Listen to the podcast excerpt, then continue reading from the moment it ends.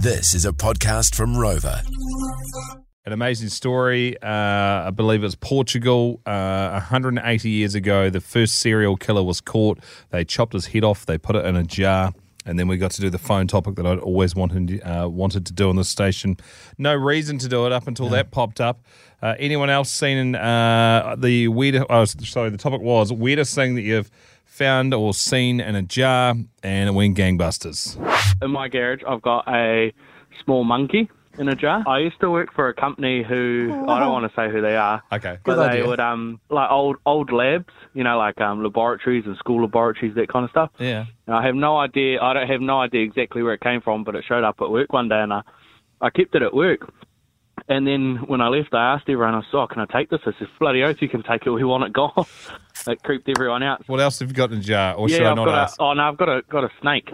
Got a yellow snake, 40 centimetres long in the jar as well, backed up by a caller whose mate had his finger a finger in a jar of vinegar that has swelled up two years later and looks pretty manky. Yeah. Uh, the text we never actually managed to get to. I think it's about time. Now, I haven't seen any of these, so I'm going to be uh, hearing this for the first time right now, just like you listening, and I am ready. Yes. Uh, from Laurel Hartnett.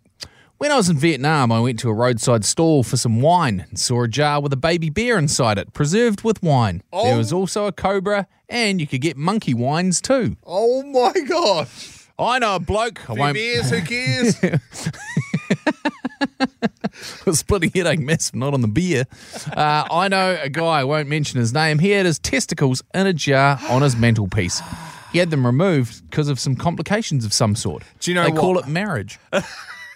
Just you know what? When you do lose a testicle, you get an option of getting uh, like a rubber one or whatever Yeah. put in, a silicon one, and you get like a big, long, thick ruler of all the different sizes, and you get to choose what size you'd like. Okay, right to the very end, I'll get the Romney Ram stud. Thank you very much. Uh, Tegan wants to know how I know that. The answer is I did the uh, medical show with Dr. John on this station for about 10 years.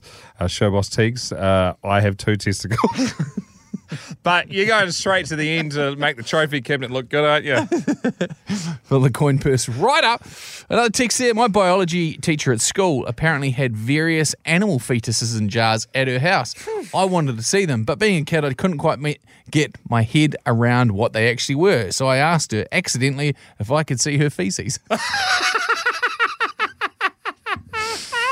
Another text here. I've seen a, I've seen a pickled bear's head in a jar in Cambodia. This one here from Pierce.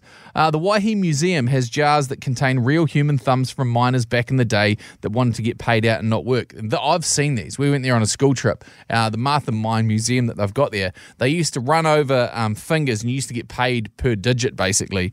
Um, and you'd get compote and you wouldn't have to go back and work in the mines for quite some time.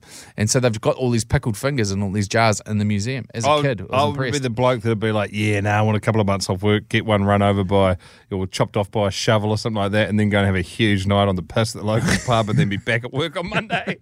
lose all your days off by chopping both your hands off accidentally. I don't know why, uh, but this person's got their rib in a jar beside the bed. Uh, another text here from Paul. I've got a lifetime collection of fingernails in a jar. Oh, gross. Another text here. My husband has a collection of his toenails in a jar. Daniel. I seen a man's head sliced up thin like a ham slicer, then spaced out so you could see between it on every layer in a jar of fluid. It was the nurse in Training College Auckland freakiest thing I've ever seen. oh my god. Cheers, Daniel. I know a bloke that had one t- one of his testicles in a jar in his freezer. His party trick was to get his nuts out of the freezer. But wait, there's more. Yeah. Uh, Brett, my dad used to give me big jars of sheep's eyeballs to take to school. I used to think it was great. Cheers, Brett. What a fun dad. BK, I had a full human nose bitten clean off in a fight in Ellerslie around 1999. Blood went everywhere, but nobody around.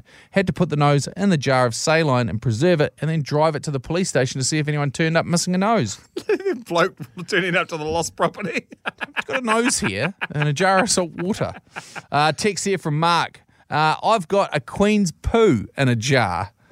There was a royal flight that had landed, and the guys emptying the toilets noticed that there was a turd in the Queen's private toilet. So they put it in a jar of formaldehyde and then we got it in the smoker room. and I'm done. The Jay and Dunc Podcast on the radio too from 3 to 7 weekdays.